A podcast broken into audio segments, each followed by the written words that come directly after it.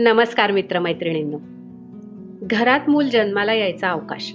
पालकांना त्याच्या उज्ज्वल भवितव्याविषयी निर्माण होणाऱ्या काळजीत शाळा हा फार महत्त्वाचा मुद्दा असतो. त्यावरून घराघरात काय घडतं ते वेगळं सांगायलाच नको. आणि ते पूर्णतः चुकीचं आहे असंही नाही. पण तरीही आपण आपल्या मुलासाठी एखादी शाळा का निवडतो?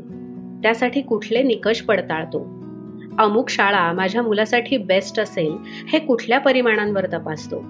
असे अनेक प्रश्न बऱ्याच पालकांना पडलेलेच नसतात की फक्त सो कॉल्ड रेप्युटेड असणाऱ्या ठिकाणी पैसे भरणं एवढं एकच आपलं आद्य कर्तव्य आहे असं वाटू लागलंय हेच कळेनासं झालंय. शाळा नेमकी असते कशासाठी? हा प्रश्न कधी पडतो का आपल्याला? पडला असेल आणि त्याचं उत्तर हवं असेल तर आजचा भाग नक्की ऐका. याबद्दल अतिशय रास्त आणि सुयोग्य पद्धतीने विवेचन करून देण्यासाठी आज आपल्याबरोबर आहेत ऋषिकेश दाभोळकर. प्रोफेशनली इंजिनियर आणि पॅशनेटली लेखक स्टोरी टेलर आणि बरंच काही. मुलांसोबत आणि मुलांसाठी काम करायला खूप आवडतं म्हणून त्यांनी अटकमटक डॉट कॉमची निर्मिती केली.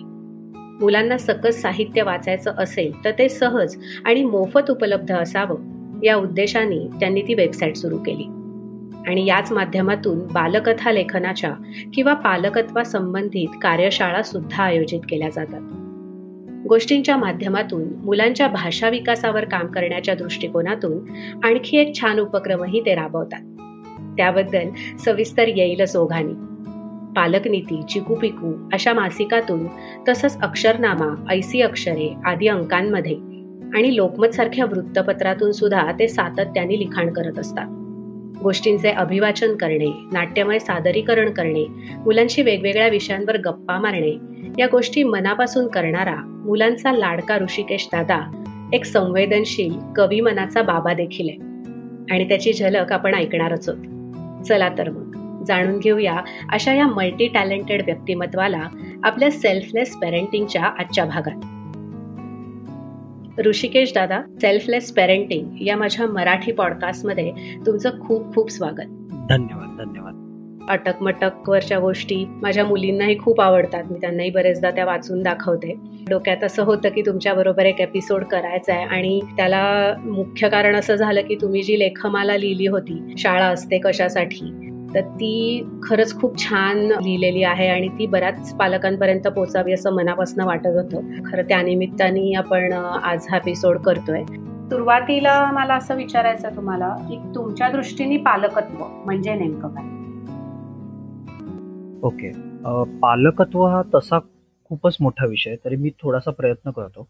असं बघूयात की मूल जरी एका आई बाबाच्या जोडीला होत तरी माझ्या पालकत्वाचा जो अर्थ आहे तो फक्त आपल्या मुलांचा पालक असणं आणि त्यांना वाढवणं त्यांच्या पालनपोषणाची जबाबदारी घेणं त्यावरच सीमित करता येईल का असा प्रश्न मला अनेकदा पडतो आणि पडत असेल साधारण इंग्रजीमध्ये एक म्हण आहे की it takes a village to raise a kid किंवा मूल साऱ्या गावाचं असतं. असं का बरं म्हटलं जात असावं? पालक असण्याचा आणि जर आपल्या मुलाची जबाबदारी आपली आहे तर मग अख्ख्या गावाचं ते काय?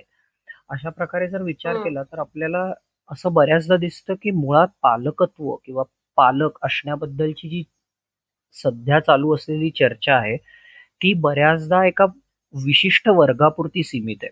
मॉस्लोच्या पिरामिडमध्ये जर बघितलं तर ज्या लोकांचे मुख्य पोटापाण्याचे प्रश्न सुटलेले आहेत आणि ज्या लोकांना दैनंदिन ज्या जगण्यासाठी आवश्यक गरजा आहेत त्या पुरेशा तीव्र नाही आहेत अशा पालकांचं लक्ष या पालकत्वाकडे आणि त्याच्या चर्चेकडे जातं. पण पालक जर बघायला गेलं तर आपल्या समाजात सर्व स्तरांमध्ये म्हणजे अगदी एखाद्या वीट भट्टीवर रोजगारीवर जाणाऱ्या व्यक्ती असल्यापासून ते अगदी उच्च अतिशय उच्च श्रीमंत वर्गापर्यंत सर्वत्र पसरलेला हा पालक वर्ग आहे. मग जेव्हा आपण पालकत्व म्हणतो तेव्हा जर आपण म्हटलं की पालकत्व म्हणजे आपल्या मुलांना भरपूर वेळ देणं त्यांच्या प्रत्येक गोष्टीची खबरदारी घेणं. असं असताना एखाद्या सकाळी सहाला घर सोडणारे आई वडील दोघही जेव्हा रात्री नऊ दहा वाजता वेगवेगळ्या प्रकारच्या रोजगारांमधून घरी येतात. त्यांना हे जर मी उद्या जाऊन सांगितलं की पालकत्वाची व्याख्या अशी आहे सुजाण पालकत्व म्हणजे असं आहे तर हे थोडस क्रूर होईल असं मला वाटतं. त्यामुळे पालकत्व हे मुळात फक्त माझ्या पाल्यापुरतं आहे का? तर मला असं वाटत नाही. पालकत्व हे माझ्यासाठी एक सामाजिक पालकत्वाकडे जाण्याचा रस्ता आहे असं मला वाटतं की त्यासाठी तुम्हाला स्वतःला बायोलॉजिकल किड असो किंवा नसो तुम्ही किंवा प्रत्येक सज्ञान व्यक्ती ही आपल्या भोवतीच्या सगळ्या मुलांचे सामाजिक पालक असतो. We are social parents of everyone आणि त्यातून मग माझं पालकत्व म्हणजे काय याकडे मी बघायला लागतो.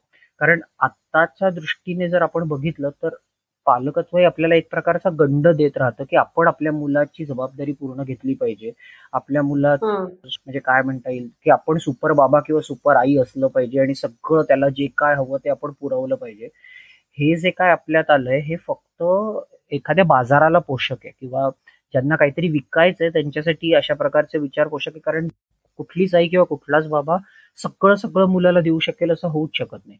आणि मग काय होतं? हो. तर मग विकत घ्या आणि द्या. नवनवीन वस्तू किंवा नवनवीन सेवा बाजारातून विकत घ्या आणि आपल्या मुलांना द्या. त्यापेक्षा पालकत्व ही सहकारातून आणि सहकार्यातून घडणारी सामाजिक जबाबदारी आहे असं म्हटलं तर मग फक्त माझं मूल नाही तर माझ्याकडे समजा कामाला एखादी व्यक्ती येते मग ती आपल्या पोया करणाऱ्या मावशी असतील किंवा आपल्याकडे सकाळी गाडी साफ करायला येणारा एखादा दादा असेल किंवा एखादे काका असतील तर त्यांनाही मुलं आहेत तेही एक पालक आहेत. जर ते आपल्याकडे सकाळपासून रात्रीपर्यंत कामं करतायत तर त्यांच्या मुलांच्या पालकत्वाची जबाबदारी त्यांची एकट्याचीच आहे का? मग आपण अशा वेगवेगळ्या मुलांसाठी काय करतोय? ह्याचा विचार जेव्हा प्रत्येक जण करायला लागेल तेव्हा माझ्या मते ते पालकत्व जास्त सुजाण होत जाईल. आणि मग आपलं मूल हे या पूर्ण समाजाचा भाग आहे याचं भान आपल्या मुलांना देणं आपल्या बायोलॉजिकल किड्सना देणं आणि त्यातून त्यांना विविध संधी विविध पर्याय उपलब्ध करून देत जाणं यांनी आपलं पालकत्व आणखी सुजाण होत जाईल असं मला वाटतं. मस्त मस्त. ऍक्च्युली मी हा प्रश्न खरं तर सगळ्याच माझ्या गेस्टना विचारते. आणि त्याच्यामध्ये हाच हेतू असतो की एक वेगवेगळे पर्स्पेक्टिव्ह कळतात. प्रत्येकाचा एक वेगळा पर्स्पेक्टिव्ह असतो पालकत्वाकडे बघण्याचा. आणि मला असं वाटतं तुम्ही जो अँगल सांगितला तोही खूप छान आहे. म्हणजे एक नवीन इन्साईट आज खरं तर मला मिळाली असं मी म्हणेन. त्यानंतर आता मला तुम्हाला असं विचारायचं आहे की तुम्ही मुलांसाठी काम करायची तुम्हाला आवड आहे म्हणून खरं तर या क्षेत्रात आलात आणि अटकमटक डॉट कॉम नावाची वेबसाईटही सुरू केलीत. तर थोडस त्याविषयी सांगाल का? मला जेव्हा मुलगी झाली आणि त्याच्या आधीपासून जेव्हा मी लहान होतो तेव्हापासून खूप पुस्तकं वाचतोय. मी मोठा झालो तरीही मला बालसाहित्य तरीही वाचायला आवडायचं आणि अजूनही आवडतं. पण माझ्या असं लक्षात आलं की बालसाहित्य म्हणून आता मुलांच्या हातात जे पडतंय ते बालसाहित्य काय आहे? आणि ते काय प्रकारचं साहित्य मुलांकडे पर्यंत पोचतंय? त्याच्यातल्या चित्रांचा दर्जा काय आहे? त्याच्यातल्या लेखनाचा दर्जा काय आहे? माझ्या लहानपणी मी विचार केला चांगले लेखक कवी हे लहान मुलांसाठी ऍक्टिव्हली काहीतरी लिहित असत. आता जर ते चित्र बघितलं तर काय दिसतं? कुठलाही मोठा लेखक हा लहान मुलांसाठी आपल्याला काहीच लिहिताना दिसत नाही. आणि मग बालसाहित्य हे अजूनही मग कुठल्या तरी प्रकाशनाने काढलेली हिसाब नीती पंचतंत्र या अशा कशात तरी अडकून पडलेलं आहे. ज्याची नैतिकता आणि ज्याची भाषा आणि ज्याचे विषय आजच्या मुलांना अजिबातच रिलेट होत नाही भरपूर पुराण कथा त्यात येतात. ज्याच्यामध्ये बऱ्यापैकी हिंसा तर आहेत पण सामाजिक रचना पुरुष प्रधानता अशा अनेक गोष्टी नकळतपणे मुलांवर बिंबवल्या जात आहेत.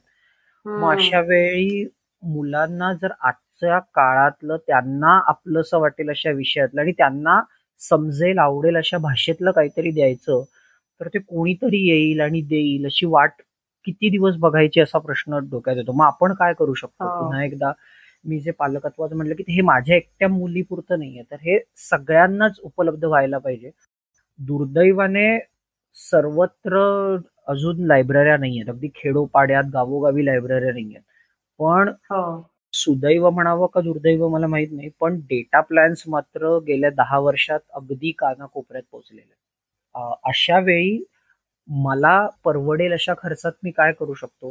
सो अशा वेळी जर मी क्राऊड सोर्सिंग याला म्हणतात की गर्दीकडून किंवा समाजाकडून काहीतरी चांगलं मिळवणं ते करून जर मी अशी वेबसाईट चालू करू शकलो तर त्याचा उपयोग सगळ्यांनाच होईल अशा विचारातून ती वेबसाईट चालू केली. आणि गेली तीन वर्ष ही चालली आहे. साधारण एकशे पंचवीस ते दीडशे गोष्टी प्रकाशित झाल्या. त्या गोष्टी कुठल्या असतात यालाही स्वतःलाच मी काही मर्यादा घालून घेतल्या की त्यात हिंसेचं समर्थन नसेल किंवा ज्याच्यामध्ये लिंगाधारित गोष्टी मुलांवर बिंबवल्या जाणार नाहीत किंवा त्याची भाषा ही आजच्या मुलांना कळणारी असेल. त्यातली चित्र जी असतील ती हातीच काढलेली असतील. कम्प्युटराईज तयार प्रतिमा तिथे असणार नाहीत. अशा प्रकारची बंधनं स्वतःवरच घालून घेऊन ती वेबसाईट गेली तीन वर्ष चालू आहे. आणि खूप चांगले चांगले लेखक खूप चांगले चांगले चित्रकार मुलांसाठी ते एक प्रकारचं व्यासपीठ झालंय. अगदी गडचिरोली जिल्ह्यातल्या आदिवासी पाड्यांपासून ते कोकणातल्या सिंधुदुर्गसारख्या जिल्ह्यातील शिक्षकांपर्यंत आणि बऱ्याच बोली भाषांमधलं लेखन तिकडे ज्या बोली भाषांना इतरत्र व्यासपीठ नाहीये त्यांनाही अटकमटकवर त्यांच्या बोलींमध्ये गोष्टीच देता येत आहेत. सो एका अर्थी मला हे खूप समाधान देतं की भरपूर प्रमाणात दर महिन्याला असं कुठलंही बंधन न ठेवता मला समाधान देईल तितकं त्या गोष्टीवर काम करून एक छान सकस गोष्ट मुलांपर्यंत तयार झाली की मुलांपर्यंत पोचवायची. अशा प्रकारे ती वेबसाईट चालू आहे. मस्त मस्त. फारच छान. माझ्या या प्लॅटफॉर्मवरनं आता आपल्याला जे कोणी पालक ऐकतात त्या सगळ्यांना आवर्जून सांगेन की तुम्ही नक्की अटकमटक डॉट कॉमला व्हिजिट करा आणि तुमच्या मुलांना खरंच खूप छान भंडार तिथे आहे. तर आता यानंतर खरं तर ज्या उद्देशाने आपण आजचा हा एपिसोड करतोय त्याकडे वळूयात आता. ही शाळा असते कशासाठी हा जो प्रश्न आहे तर यावरती तुम्ही खूप छान प्रस्तावाने सकट एक पाच भाग म्हणजे जवळजवळ सहा एक भागांचं खूप सखोल आणि अंतर्मुख करायला भाग पाडणारं लेखन केलंय. तर मला असं वाटतं की हे प्रत्येक असणाऱ्या आणि होणाऱ्या पालकांपर्यंत पोचण्याची गरज आहे. तर मला संक्षिप्त स्वरूपात आज तुमच्याकडून ते ऐकायचंय. तर प्लीज आम्हाला ते सगळं ऐकवा. अगदी अगदी. जरूर ऐकवतो. जसं आता तुम्ही म्हणालात हे संक्षिप्त रूपात आहे. म्हणजे पूर्ण हे फेसबुकवरही मिळेल किंवा त्याचा एक त्या संपादकांनी त्याच्यावर खूप मेहनत केली पालक नीतीच्या सो त्यांनी छान संपादन करून त्याचे लेख पालक नीतीच्या अंकातही तो सलग लेख वाचता येईल. ज्यांना पूर्ण लेख वाचायची इच्छा आहे त्यांना. मी आत्ता त्याचं संक्षिप्त रूप वाचतो. शाळा असते कशासाठी? या कोविड काळानं आपल्या एकूणच सामुदायिक बुद्धिमत्तेवर चांगलाच प्रकाश टाकलाय. आपले अग्रक्रम स्पष्ट केलेत असं म्हणूया. आपल्या सामुदायिक वर्तनातून हे पुरेसं स्पष्ट आहे की शिक्षण शाळा याकडे केवळ सरकारच नाही तर समाजही कसं पाहतो हे या निमित्ताने आपल्याला कळलंय. एकूणच शाळा वगैरे गोष्टी लोकांसाठी गरजेच्या आहेत की फक्त परीक्षा आणि त्या योग मिळणारी प्रमाणपत्र लोकांना गरजेची वाटतात? म्हणजे बघा मुंबईसारख्या शहरात कोविडचे रुग्ण आहेत म्हणून दोन दोन वर्ष संपूर्ण महाराष्ट्रात शाळा बंद होत्या. त्याविरुद्ध प्रक्षोभ तर सोडाच काही अपवाद वगळता त्याचा साधा निषेधही झालेला दिसला नाही. पण त्या तुलनेनं जर कुठे परीक्षा रद्द झाल्या किंवा परीक्षा ऑनलाईन घेतल्या झाल्या. त्यांचे निकाल कधी आणि कसे लावले? यावर मात्र मुलांचं कसं नुकसान होतंय अशा आरोळ्या सर्वत्र उठल्या. चर्चा आंदोलन आणि प्रसंगी प्रक्षोभही उफाळला. असं का बरं होत असेल? तर याचा आढावा या लेखात घेतलेला आहे. तर पहिला प्रश्न आपण बघूयात की पालक मुलांना शाळेत का घालतात? शाळा निवडताना पालकांचे निकष काय असतात? की एक उत्तम विक्री कौशल्यानं हे हेच निकष योग्य कसे आहेत हे पालकांना पटवण्यात ही बाजार व्यवस्था यशस्वी ठरली आहे हल्ली प्रत्येक गोष्टीचं रूपांतर विक्री योग्य वस्तूत म्हणजे प्रॉडक्टमध्ये होत आहे असं असताना शाळा का बरं मागे राहतील? शाळा जी सेवा देते ते सुद्धा एक प्रॉडक्ट आहे. असा विचार केला तर मग या शाळेचे ग्राहक म्हणजे कस्टमर कोण आहेत? शाळेत मुलं जातात हे खरं. पण शाळांना पैसा पुरवतात ते त्यांचे पालक. आता शाळेची सेवा जास्तीत जास्त शक्य पैशाला विकून अधिकाधिक नफा कमवायचा तर शाळेची सेवा कोणते? निकष दाखवून विकत घेता येते. तर विकला जाणारा सगळ्यात प्रमुख माल म्हणजे अभ्यासक्रम. S S C CBSE I C S C या त्या मालाच्या तीन मुख्य व्हरायटी. या व्यतिरिक्त नवीन माल अर्थात याहून वेगळा अभ्यासक्रम आला की ग्राहक वर्गात मोठी फूट पडणं शक्य असतं. पण असा अख्खा अभ्यासक्रम तयार करणं तो राबवणं आणि त्यात शिक्षक प्रशिक्षित करणं वगैरे काही तितकंसं सोपं नाही. त्यामुळे नवीन अभ्यासक्रम काही सतत येत नाहीत. मग अशा वेळी आपलं गिऱ्हाईक म्हणजे पालक आपल्याकडे कसे खेचून आणायचे? तर यासाठी याच अभ्यासक्रमांच्या शाळा काही अधिकचे कपडे चढवतात.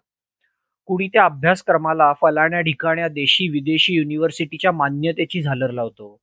कुणी कोणत्याशा देशातील शिक्षण पद्धतींचा अभ्यास केल्याचा दावा करतो. कुणी या अभ्यासक्रमाव्यतिरिक्त स्वतःच्या अभ्यासक्रमाची पुरवणी जोडतं. भारतीय पालक शाळा ही सेवा विकत घेताना आणखी एक निकष महत्त्वाचा समजतात. आणि हा खास भारतीय आहे की तो निकष म्हणजे शिक्षणाचं माध्यम अर्थात भाषा. आपल्या अपत्यानं कोणत्या मीडियममध्ये शिकावं हा ग्राहकांपुढला एक कळीचा प्रश्न असतो आणि तो तसा करण्यात व्यवस्थेला यश आलंय. इंग्रजी शाळा शाळांमध्ये शिकण्यामुळे होणारे आर्थिक फायदे या अशा गोष्टी ग्राहकाला अगदी मनसोक्त विकल्या जातात. आताशा काही मोजक्या मराठी शाळाही आर्थिक फायद्याऐवजी भावनिक घटक परिसर भाषेत शिकण्याची सुलभता हे विक्रीयोग्य मुद्दे बनवताना दिसत आहेत पण त्याचं प्रमाण फारच कमी आहे. मुळात तुम्ही काय शिकवणार कोणती मूल्य विद्यार्थ्यांना देणार यापेक्षा कोणत्या माध्यमात शिकणार यावरून आपल्या लेकराचं भवितव्य कसं असेल याचा अंदाज आणि स्वप्न लिलया विकू लागले आहेत. या व्यतिरिक्त शाळेच्या इमारती भौतिक सोयी हा निकष काही चोखंदळ ग्राहकांना आवश्यक वाटतो. बसायची बाकडी मैदाने वगैरे माफक आणि काही प्रमाणात योग्य अपेक्षांनी सुरू होणाऱ्या या निकषांचं स्वरूप आता जर तुम्ही बघितलं तर वर्गांमध्ये एसी शाळेच्या कॅन्टीनमध्ये विशिष्ट डायटेशियननेच ठरवलेलं पौष्टिक खाणं वर्गात बसवलेले वेब कॅम्प इथपासून हॉर्स रायडिंग गोल्फ वगैरे उच्चभ्रू खेळांची सोय अशा कुठल्याही थराला गेलं असल्याचं तुम्ही बघितलंच असेल. याचं कारण आहे त्या शाळांमधली स्पर्धा. याशिवाय गणवेश मुलांना प्रवासात ट्रॅक करता येणाऱ्या बसेस अपत्यानं किती पाणी पाहिलं इथपासून तो हरेक रेकॉर्ड पालकांना सतत पाठवणं जगभरच्या भाषा शिक्षणाची सोय करून देणं अधिक अधिक गुण कसे मिळवायचे ह्याचे खास मार्गदर्शन वगैरे प्रकारचा पुरवणी माल प्रत्येक शाळेने विकायला ठेवलेला असतो. आणि बहुसंख्य पालकांच्या दृष्टीने भवितव्यासाठी या सगळ्या गोष्टी आवश्यक असतात. आणि त्यांच्याकडे बघून बहुतेक पालक आपल्या पाल्याची शाळा निवडतात. पण त्यावेळी शाळेतील शिक्षक पूर्णवेळ आहेत का कॉन्ट्रॅक्टवर आहेत? त्यांचा एकाच ठराविक वयोगटाला शिकवण्याचा अनुभव किती वर्षांचा आहे? मुलांमध्ये खिलाडू वृत्ती वाढावी किंवा वैज्ञानिक आणि लोकशाहीवादी दृष्टिकोन यावा यासाठी शाळा काय प्रयत्न करणार आहे? श्रमप्रतिष्ठा जीवविविधता पर्यावरण आदी गोष्टींबद्दल शाळेची काही भूमिका आहे का नाही? शाळेची भाषिक बहुविविधतेबद्दल काय भूमिका आहे? हे असे जे निकष जे एरवी आपल्याला शहाण्यासारखे प्रश्न वाटतील ते शहाजोगपणे या व्यवस्थेने समोर येऊ न देताच आपण आधी जे उल्लेख केले त्या इतर निकषांवरच लोक शाळा ठरवतील याची तजवीज या बाजार व्यवस्थेने करून घेतलेली आहे. आणि मग या व्यवस्थेचे ग्राहक अर्थात पालक त्याला अलगद बळी पडलेले दिसतात. बरं हे झालं पालक शाळा कसे निवडतात याबद्दल? आता शाळेत काय शिकवायचं हे कसं ठरतं? मुख्यतः आपण म्हणू की अभ्यासक्रमावर ते ठरतं पण मुळात हे अभ्यासक्रम बनतात कसे? तर त्याच्याकडे आपण बघूया. सद्य रूपातील आधुनिक शाळा कशा सुरू झाल्या याचं उत्तर औद्योगिकीकरणात दडलेलं आहे. जेव्हा जगात औद्योगिकीकरण सुरू झालं तेव्हा पुरुषच नाही तर स्त्रियाही अर्थार्जनासाठी मोठ्या संख्येने बाहेर पडल्या. आणि जर उद्योग चालवायचे तर या बाहेर पडणाऱ्या कामगारांच्या अपत्यांचं काय करायचं असा प्रश्न होता. शिवाय आता हे आपल्याला कारागीर जरी मिळत असले तरी भविष्यात जर आपल्याला उद्योग वाढवायचे तर आवश्यक ती कौशल्य असणारे कारागीर सतत मिळणारे आणि ते निर्माण करणारी आणि या सद्य कारागिरांच्या मुलांना सांभाळण्याचा प्रश्न सोडवणारी अशी कोणती व्यवस्था असू शकेल? याच्यातून ही या आधुनिक शाळा उभ्या राहिल्या. जर तुम्ही बघितलं तर शाळांच्या वेळा या नोकऱ्यांच्या वेळांना फारच साजेशा आणि जोडलेल्या असतात. त्याचं मुख्य कारण हेच नाहीतर आपल्याला संध्याकाळी किंवा रात्री शिकता येणार नाही का? पण नाही. मुळात जेव्हा हे नोकरीला जातील तेव्हा हे त्या मुलांना शिकवण्याची ती एक व्यवस्था आहे. हे फक्त वेळेपुरतं नाही तर त्या मुलांना काय शिकायचंय त्यांच्या वाढीसाठी काय आवश्यक आहे यापेक्षा त्या उद्योगांना कोणत्या प्रकारचं मनुष्यबळ आवश्यक आहे यावर अभ्यासक्रम ठरवला जातो. अर्थात हे फक्त यात उद्योगांना रस असतो असं नाही तर धर्मसत्ता राजसत्ता यांनाही त्याच्यावर नियंत्रण हवं असतं. कारण त्या पुढल्या पिढीकडे पोचणाऱ्या माहितीची प्रमुख वाट आता या शाळा झाल्या. म्हटल्यावर आपापल्या पाठीराख्यांकडे नेमकी कोणती माहिती किती प्रमाणात पोचतीये यावर नियंत्रण राखणं धर्मसत्ता आणि राजसत्ता दोघांनाही क्रमप्राप्त होतं. त्यावर त्यांची सत्ता किती टिकते आणि तिला किती आव्हानं उभी राहतात हे ठरणार होतं. थोडक्यात सांगायचं तर मुद्दा असा की कोणत्या शाळेत घालायचंय जसं पालक ठरवतात तसं तिथे काय शिकायचं हे उद्योगांना आवश्यक असणारी गरज आणि राजसत्ता आणि धर्मसत्ता मिळून ठरवत असतात. शिक्षण हे मनुष्यबळ निर्माण करण्यासाठी व्यवस्था देऊ करत असतं. आणि याचमुळे परीक्षा आणि त्यातनं मिळणारी प्रमाणपत्र यांना अधिक प्राधान्य दिलं जातं. आणि ही व्यवस्था सुद्धा त्या बदल्यात जर दिलेल्या चौकटीत शिक्षण तुम्ही उत्तम प्रकारे घेतलं तर तुम्हाला उत्तम प्रतीचं जगता येईल चांगला पैसा मिळेल. याचं हे उद्योगधंदे आणि सरकार एक प्रकारची हमी देत असतात. त्यामुळे जेव्हा शाळा बंद होतात तरी अभ्यासक्रम पूर्ण करण्याचा ऑनलाईन मार्ग उपलब्ध असतो तेव्हा अजिबात आपल्याला ओरडा आरडाओरडा पालकांकडून होताना दिसत नाही. कारण त्यांच्या क्रमिक शिक्षणावर परिणाम होत नाही आणि त्यामुळे त्यांच्या भवितव्यावर त्यांना परिणाम मुलांच्या भवितव्यावर परिणाम होत नाहीये असा पालकांचा समज होतो. यात मला सतत त्रास देणारा आणि खिन्न करणारा प्रश्न असा आहे की या सगळ्या शक्तीच्या खेळात किंवा या सगळ्या पॉवर प्ले मध्ये ज्यांच्या नावावर हे सगळं काही चालू आहे ते मूल कुठे आहे? या व्यवस्थेच्या या सगळ्या शिलेदारांचे उद्देश काहीही असले तरी शाळा ही व्यवस्था प्रत्यक्षात मुलांना काय देत असतं? मूल नेमकं कसं शिकत असतं? याकडे आपण बघूया. अभ्यासक्रमा व्यतिरिक्त शाळेत मूल काय काय शिकतं? तर सगळ्यात पहिली गोष्ट अभ्यासक्रमाव्यतिरिक्त जर मूल काही शिकत असेल तर मुलांना शाळा ही एक स्वायत्त विश्व पुरवते. शाळेत जाण्यापूर्वी जन्माधिष्ठित नाती मुलाकडे असतात. म्हणजे आई बाबा आजी आजोबा इतर नातेवाईक शेजारी पाजारी अशा कौटुंबिक वर्तुळात ते मूल वाढत असतं. हो. विवक्षित व्यक्ती आणि आपल्यात काही नातं असावं का नाही यावर त्या बाळाचं काहीही नियंत्रण नसतं. मात्र जेव्हा मूल शाळेत जातं तेव्हा मुलांची आपल्या कुटुंबा बाहेरच्या समाजाशी ओळख तर होत असतेच.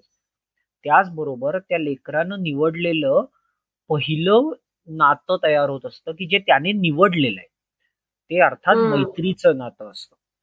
सो प्रत्येक प्रत्येक मुलासाठी आपलं स्वतःचं निवडलेलं पहिलं नातं ही शाळा देत असते. हे असं नातं असतं जे आई वडिलांच्या कोणत्याही संदर्भाशिवाय मूल निर्माण करत असतं. ते नातं त्या मुलाचं स्वतःच असतं. स्वतःच्या आवडीनुसार एखादं नातं निर्माण करणं ते टिकवणं त्या त्या नात्यात तणाव निर्माण होणं वाद होणं त्याच्यासाठी त्याग करणं किंवा आपल्यासाठी इतरांनी केलेला त्याग अनुभवणं एकमेकांना प्रोत्साहन देणं मजा करणं मस्ती करणं चिडवणं मित्रमैत्रिणींच्या यशापयशाने आनंद होणं चिडणं दुःखी होणं या अशा अनेक भावनिक गुंतागुंतीच्या व्यवहाराची पहिली ओळख बहुतेक मुलांसाठी या स्वायत्त विश्वात आधी होते. आणि ही बेगमी त्यांना पुढे आयुष्यभर पुरणार असते. त्याचबरोबर दुसरी गोष्ट म्हणजे गटात नैसर्गिकरित्या राहण्याची माणसाची भावनिक गरज असते. त्या गटाचा भाग असणं आणि गटात आपल्याला महत्त्व असणं या ज्या माणसाच्या अत्यंत दोन प्राथमिक गरजा समजल्या गेलेल्या आहेत. त्याचा पाया शाळेत रचला जात असतो. गटात आपली एक जागा असणं ती टिकवणं गटाच्या निर्णयात आपलं मत मांडणं इतरांना मांडू देणं त्यांचं मत ऐकणं आपलं मत पटवणं किंवा इतरांचं मत पटवून घेणं न पटलेल्या मतांना साधार विरोध करणं आपल्या मतांना असलेल्या विरोधाचा सामना करणं अशा कितीतरी अंगांनी मुलांची शाळेत जडणघडण होत असते. आणि हे सगळं शक्य होतं कारण ते एका स्वायत्त विश्वात म्हणजे त्यांच्या कोणत्याही पालकांची लुडबुड न होता घडणाऱ्या एका विश्वात घडत असतं. शाळा नावाच्या विश्वाचे स्वतःचे नियम असतात. वेगवेगळ्या सामाजिक पार्श्वभूमीतली मुलं तिथे एकत्र आल्याने प्रत्यक्ष समाजाला भिडण्यापूर्वी समाजाचा एक लहानसा आणि त्यांच्याच भावनिक टप्प्यावर असणारा तुकडा मुलांना तिथे सुरक्षित वातावरणात उपलब्ध करून दिलेला असतो. इतकंच नाही. तर हे स्वायत्त विश्व मुलांचं असलं तरी त्यात शिक्षकांच्या रूपात एक प्रशिक्षित व्यक्ती उपलब्ध असते. ते योग्य तेवढी स्वायत्तताही मुलांना देतात आणि त्याचबरोबर त्यांची सुरक्षितता त्यांचं क्रमिक शिक्षण प्रगतीचं मूल्यमापन अशा अनेक गोष्टी करत असतात. आणि ज्यावेळी मग ऑनलाईन शाळा भरते त्यावेळी त्यात जर पहिला आघात कशावर होत असेल तर तो या मुलांच्या विश्वाच्या स्वायत्ततेवर होतो. पहिली गोष्ट होते की पालकांचं तिथे लक्ष राहतं की मुलांच्या वर्गात काय चाललंय. आणि ते मुलांच्या विश्वात लुडबुड करून मोठ्यांचे नियम आणि नियंत्रण सगळं त्या मुलांच्या विश्वात आणू बघतात आणतात. प्रत्यक्ष शाळेत मूल प्रत्येक समस्येतून स्वतः वाट शोधण्याचा प्रयत्न करतं ते न जमल्यास आपल्या मित्रमैत्रिणींची गटाची मदत घेतं किंवा शिक्षकांकडे जातं. आणि या सगळ्या घुसळणीतून क्रमिक शिक्षणापेक्षा कितीतरी अधिक महत्वाचं आणि मूलभूत सामाजिकरण सामाजिकीकरण मूल शिकत असतं. पण आता पालकांचं तिथे लक्ष आल्याने मुलांना जरा काही अडताच ते लगेच मदतीला धावून जातात. सध्या ऑनलाईन शाळात पालकमध्ये पडून मुलांमधील हेवा दाव्यांनाही मोठ्यांच्या नजरेतून बघतात. त्यांच्यातील आंतरसंबंधावर अनावश्यक मतप्रदर्शन करतायत. शिक्षकांच्या शिकवण्याच्या प्रक्रियेत लुडबुड करतायत किंवा शिक्षकांवरच मुलांसमोर टिप्पण्या करतायत. त्यामुळे कित्येक मुलांना भावनिक दृष्ट्या परावलंबी पालक करतायत हे अनेकांच्या लक्षातही येत नाही त्यानंतर आपण अजून एक गोष्ट बघणं आवश्यक आहे की तुमचं मूल कोणत्या वयाचं आहे यानुसार त्यांच्या मेंदूच्या विकासाच्या वाढीचा टप्पा बदलत असतो. बालवाडीत मूल येतं तेव्हा ते इगोसेंट्रिक काळ म्हटला जातो तो संपत येण्याचा काळ असतो. तो काळ असेपर्यंत अनेक क्रमिक गोष्टींची जसं वाचन लेखन अक्षर ओळख वगैरेची पूर्वतयारी शाळा करून घेत असते. साधारण सहाव्या ते आठव्या वर्षी मुलांचा हा काळ संपतो तेव्हा त्यांना आपल्या व्यतिरिक्त बाहेरचं जग आपल्याहून वेगळं असू शकतं. त्यांची परिस्थिती भाषा पार्श्वभूमी आपल्यापेक्षा वेगळी असू शकते याची त्याला जाणीव होत असते. बारा वर्षाचं होईपर्यंत गट बनणं मैत्री होणं एक किंवा दोन अगदींची घट्ट मैत्रीचा अनुभव घेणं असे टप्पे असतातच. आणि ह्या सगळ्याचा विचार शाळा ही व्यवस्था बनताना केलेला असतो. शाळेतले उपक्रम खेळा सहली अनौपचारिक कृती गप्पा इत्यादी प्रत्येक बाबतीत मुलांच्या वयाच्या टप्प्याचा विचार केलेला असतो. शाळांमधील वाचनालयांमध्ये वेगवेगळ्या वयोगटांसाठी योग्य ती पुस्तकं असतात. शिक्षक मुलांबरोबर त्यांच्या वयोगटासाठी योग्य अशा प्रकारच्या आणि अशा विषयांबद्दल गप्पा मारत असतात. तेव्हा जेव्हा दोन वर्ष इतका मोठा काळ शाळा बंद असते आणि मूळ केवळ आपल्या कुटुंबासोबत आणि नातेवाईकांसोबत असतं तेव्हा ते या साऱ्या गोष्टींना मुकत असतं. आणि बहुतेक पालक हे काही प्रशिक्षित शिक्षक नसल्याने घरी कितीही अभ्यास घेतला तरी ते मुलांचा त्या त्या टप्प्याचा विकास तोकडा राहण्याची शक्यता मोठी असते आणि तो आता राहिलेला दिसतोय जेव्हा मुलं शाळेत आली आहेत. बरं वाढ आणि विकास या व्यतिरिक्त काही शाळा करत असते का? तर हो. मुख्य म्हणजे भारतासारख्या जाती आणि धर्मांच्या ओळखी गडद असणाऱ्या देशात मुलं एका प्रतलावर येणारी ही बहुधा एकमेव व्यवस्था असावी. एका अर्थाने भारतात असणाऱ्या सहिष्णुतेची पहिली ओळख मुलांना शाळेत होत असते. त्यानंतर अजून एक महत्वाची गोष्ट म्हणजे अनेकांसाठी पोटभर आणि शिजवलेलं अन्न वेळच्या वेळी मिळण्याची शाळा ही एकमेव जागा आहे. त्यामुळे जेव्हा आता हे दोन वर्ष शाळा बंद होत्या तेव्हा महाराष्ट्रातच नाही तर देशभरात कुपोषण वाढल्याचं प्रमाण आहे हे अनेक शिक्षकांचं निरीक्षण होतं आणि आता ते स्पष्ट होत चाललेलं आहे. त्याचबरोबर मुलांना घरी सांभाळायची सोय नाही आणि शाळाही बंद आहेत. असं झालं तर मुलांना कामावर घेऊन जाणं मुलांना तिथे बालकामगार म्हणून काम करणं याचंही प्रमाण वाढल्याचं काही शिक्षक सांगत असतात. तेव्हा शाळा ही काही फक्त मुलांना क्रमिक शिक्षण देणारी व्यवस्था आहे किंवा मुलांना विशिष्ट माध्यमात काहीतरी शिकवून त्यांना प्रमाणपत्र मिळवून देणारी व्यवस्था आहे असं नसून शाळा ही त्यापेक्षा आपल्या मुलांना बरंच काही देत असते. मुलांच्या विकासासाठी वाढीसाठी आणि आरोग्यासाठी ताजी नवी दृष्टी सगळ्यांना लाभो आणि शाळा पुन्हा कधीच दीर्घकाळ बंद न करण्याची बुद्धी हो अशा आपल्या सगळ्यांना सदिच्छा देतो आणि थांबतो. चांगला इन्साइट देणारं वाचन आता तुम्ही केलं आणि त्यातनं मला असं वाटतं आपल्याला ऐकणाऱ्या पालकांना बरेच चांगले चांगले इन्साइट्स मिळाले असतील की नेमकं कुठले निकष असायला हवेत आणि खरं कुठल्या निकषांवर आपण खरं तर या गोष्टींची निवड करतो. तर यातला फरक त्यांना नक्की मला असं वाटतं या विवेचनातून कळला असेल असं आपण गृहित धरूया. आता यानंतर तुमचा अजून एक खूप छान उपक्रम आहे. गोष्ट शाळा नावाचा एक अतिशय उत्तम उपक्रम तुम्ही चालवता. तर थोडस त्याबद्दलही आपल्या पालकांना सांगाल का? गोष्टींची शाळा असा तो उपक्रम आहे. तर याच्यामध्ये मुख्यतः गोष्ट हा जो प्रकार आहे हा याचा सगळ्यात मला महत्त्वाचा फायदा जेव्हा मुलांबरोबर काम करतो आपण तेव्हा असा वाटतो की गोष्ट सांगणारा किंवा गोष्ट सांगणारी व्यक्ती आणि ऐकणारी व्यक्ती हे नेहमी एका प्रतलावर येतात. एका विश्वाचा भाग बनतात. त्यामुळे तुम्ही शिक्षक म्हणून किंवा पालक म्हणून तुमचा असणारा हुद्दा तुमचा असणारा वय अनुभव आणि मुलांचा असणारं वय अनुभव याच्यातली जी तफावत असते दरी असते ती गोष्ट सांगताना नाहीशी होते. आणि जेव्हा असं होतं त्यावेळी मग कोणतीही गोष्ट मुलांना समजावणं शिकवणं हे अधिक सोपं जातं. माझ्याची असणारा विषय आहे भाषा शिक्षण किंवा भाषा विकास. तर मुलांच्या भाषेवर काम करण्यासाठी मी गोष्टींची शाळा हा उपक्रम सुरू केला. तर तो काही वेगवेगळ्या गटांसाठी मी वेगवेगळ्या प्रकारे चालवतो. त्यातला एक आहे की अशी मुलं ज्यांची पहिलीच पिढी मराठी शिकणार आहे म्हणजे बाहेरच्या प्रांतातनं महाराष्ट्रात आलेली मुलं किंवा ज्यांचे पालक मराठी आहेत पण बाहेरच्या प्रांतात जाऊन वसलेली मुलं ज्यांना मराठी शिकण्याची इच्छा आहे परंतु त्यांची ती पहिलीच पिढी आहे बऱ्याचशा मुलांसाठी जी महाराष्ट्रात आली आहेत. त्यांनी ते कधी ऐकलेलीच नाहीये भाषा. तर अशा वेळी गोष्टी खूप उपयुक्त ठरतात. दुसऱ्या प्रकारचा जो गट आहे मराठी मुलांचा ज्यांच्या घरी मराठी बोललं जातं पण ती मुलं इंग्रजी शाळांमध्ये अशा वेळी त्यांच्यासाठी पुन्हा गोष्टींचा वापर करून त्यांना गोष्टींमधून बऱ्याचशा शाब्दिक गमती सांगणं खेळणं त्यांच्या बरोबर ह्या करतो. आणि तिसरा जो प्रकार आहे तो टायनी टेल्स म्हणून जी कल्पेश आणि प्रतीक्षा हो, हो. खूप हरवणारी मुलं आहेत त्यांची संस्था आहे त्यांच्या बरोबर मिळून मी करतोय. ह्याच्यात मराठी शाळांमधली बरीचशी मुलं आहेत काही इंग्रजी शाळांमधली मुलं आहेत. तर त्या मुलांना गोष्टी सांगणं त्यातून त्यांच्याकडून काही गोष्टी लिहून घेणं आणि पुढे त्या गोष्टी सगळ्यांसमोर सादर करण्यासाठी अभिनयाच्या अंगाने काम करणं. अशा तीन मध्ये ती गोष्टींची शाळा आहे. आणि या एक सहा महिने चालणारी ती प्रक्रिया आहे सहा सात महिने. आणि त्याच्यातून मुलं खूप काय काय शिकत आहेत भाषा विकास असो किंवा नवीन शब्दसंपत्ती असो किंवा पूर्णच व्याकरण किंवा शब्दांबरोबर खेळणं असो हे सगळंच या उपक्रमातून मुलं नकळतपणे शिकत असतात. अटकमटकचं फेसबुक पेज आहे. तर त्याच्यावर जेव्हा नवीन बॅच सुरू होणार असते तेव्हा त्याचं पोस्टर तिथे येतं. त्याचबरोबर अटकमटकचे व्हॉट्सअप ग्रुप पण आहेत जे रीड ओनली आहेत. ज्याच्यात कोणीही काही बाकी मेसेजेस टाकू शकत नाही. फक्त काही जर अटकमटककडून काही नवीन उपक्रम असतील किंवा जर नवीन कथा प्रकाशित झाल्या तर त्याची फक्त एक लिंक किंवा माहिती त्या गटांवर येत असते.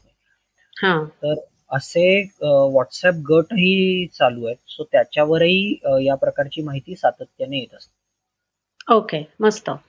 तर मला असं वाटतं की आता जे कोणी पालक ऐकत असतील त्यांनी अटकमटक डॉट कॉमचं वेब पेज आणि फेसबुक पेज असं दोन्हीही व्हिजिट करायला हरकत नाही.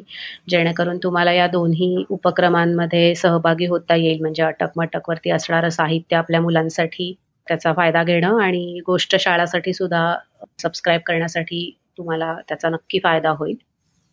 ऋषिकेश मला असं वाटतं आता आपण थोडंसं सांगतेकडे आलेलो आहोत आपल्या आजच्या एपिसोडच्या आणि हो. सुरुवातीला मी जसं म्हणाले की तुम्ही एक संवेदनशील कवी मनाचे बाबा देखील आहात.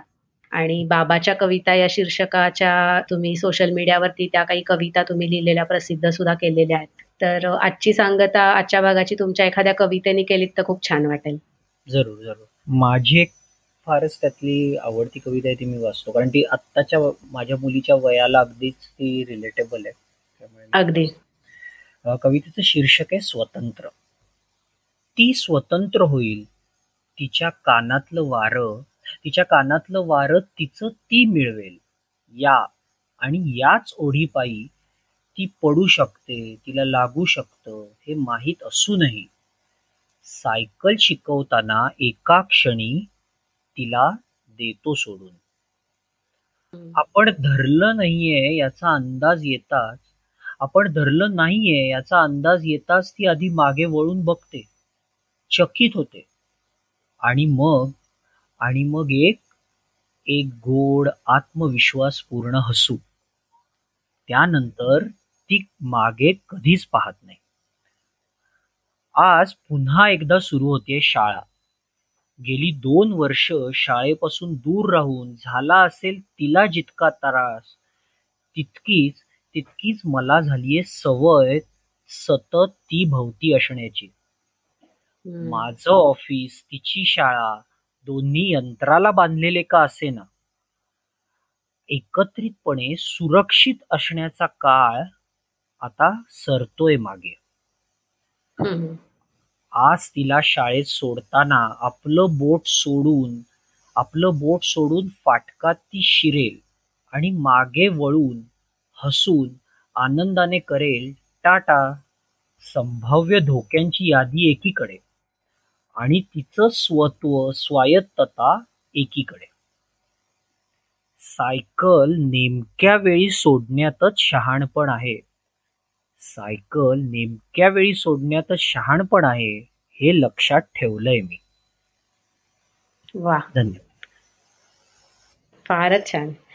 खूपच रिलेटेबल आहे. म्हणजे आता तुम्ही वाचत होतात तेव्हा कुठेतरी मीही माझ्या मुलीचं आणि त्यात तिच्या बाबांचं सायकल शिकवणं हे डोळ्यासमोर येत होतं. आणि खूप छान पद्धतीने हे सगळं सांगितलं.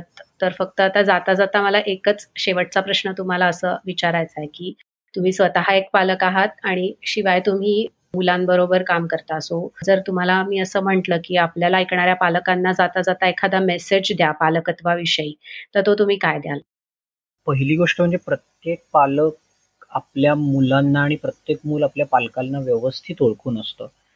त्यामुळे खरं तर पालकांनी काय केलं पाहिजे हे आपल्या मुलांना विचारलं तर माझ्या मते त्याचं खूप छान उत्तर त्यांना मिळेल. मी किंवा तुम्ही किंवा कोणीही ते देण्यापेक्षा. हे एक. आणि दुसरी गोष्ट मला असं वाटतं की मूल म्हणजे एखादा मातीचा गोळा आहे आणि आपण त्याला फार आकार द्यायचा आहे वगैरे हे जे आपल्यावर बिंबवलं असतं त्याच्यातून आपण माझ्या मते तरी बाहेर पडायला हवंय. मूल काही मातीचा गोळा बिळा नाहीये. ती एक स्वतंत्र व्यक्ती आहे तिला स्वतःचे स्वतंत्र विचार आहे स्वतःचे स्वतंत्र भावना आहेत आणि त्या आपल्यापेक्षा वेगळ्या असू शकतात. हे आपण समजून घेऊन त्या व्यक्तीला आपल्या तोलामोलाचा आदर द्यायला आपण सुरुवात करूया. असं एक आवाहन मात्र मी नक्की मस्त. फारच छान. मला खूप छान वाटलं तुमच्याशी गप्पा मारताना आणि मला असं वाटतं की आपण आज जे काही द्यायचा प्रयत्न केला पालकांना तो ते त्यांच्यापर्यंत पोहोचेल आणि त्याचा ते नक्की फायदा करून घेतील. या नोटवर आज थांबूयात आपण इथे. अगदी अगदी. मला ही संधी दिली. माझे जे काही विचार आहेत कदाचित थोडे तोडके मोडके असतील पण ते सगळ्यांपर्यंत पोचवायला तुम्ही मदत केली त्याबद्दल खूप आभार. आणि हा पॉडकास्ट ही खूपच चांगल्या प्रकारे चाललाय खूप छान छान व्यक्ती इथे आले या माध्यमातून तुम्ही खूपच छान काम करताय हे मला दिसतच आहे. त्याबद्दल तुमचे खूप धन्यवाद आणि तुम्हाला खूप शुभेच्छा येस थँक्यू थँक्स अलॉट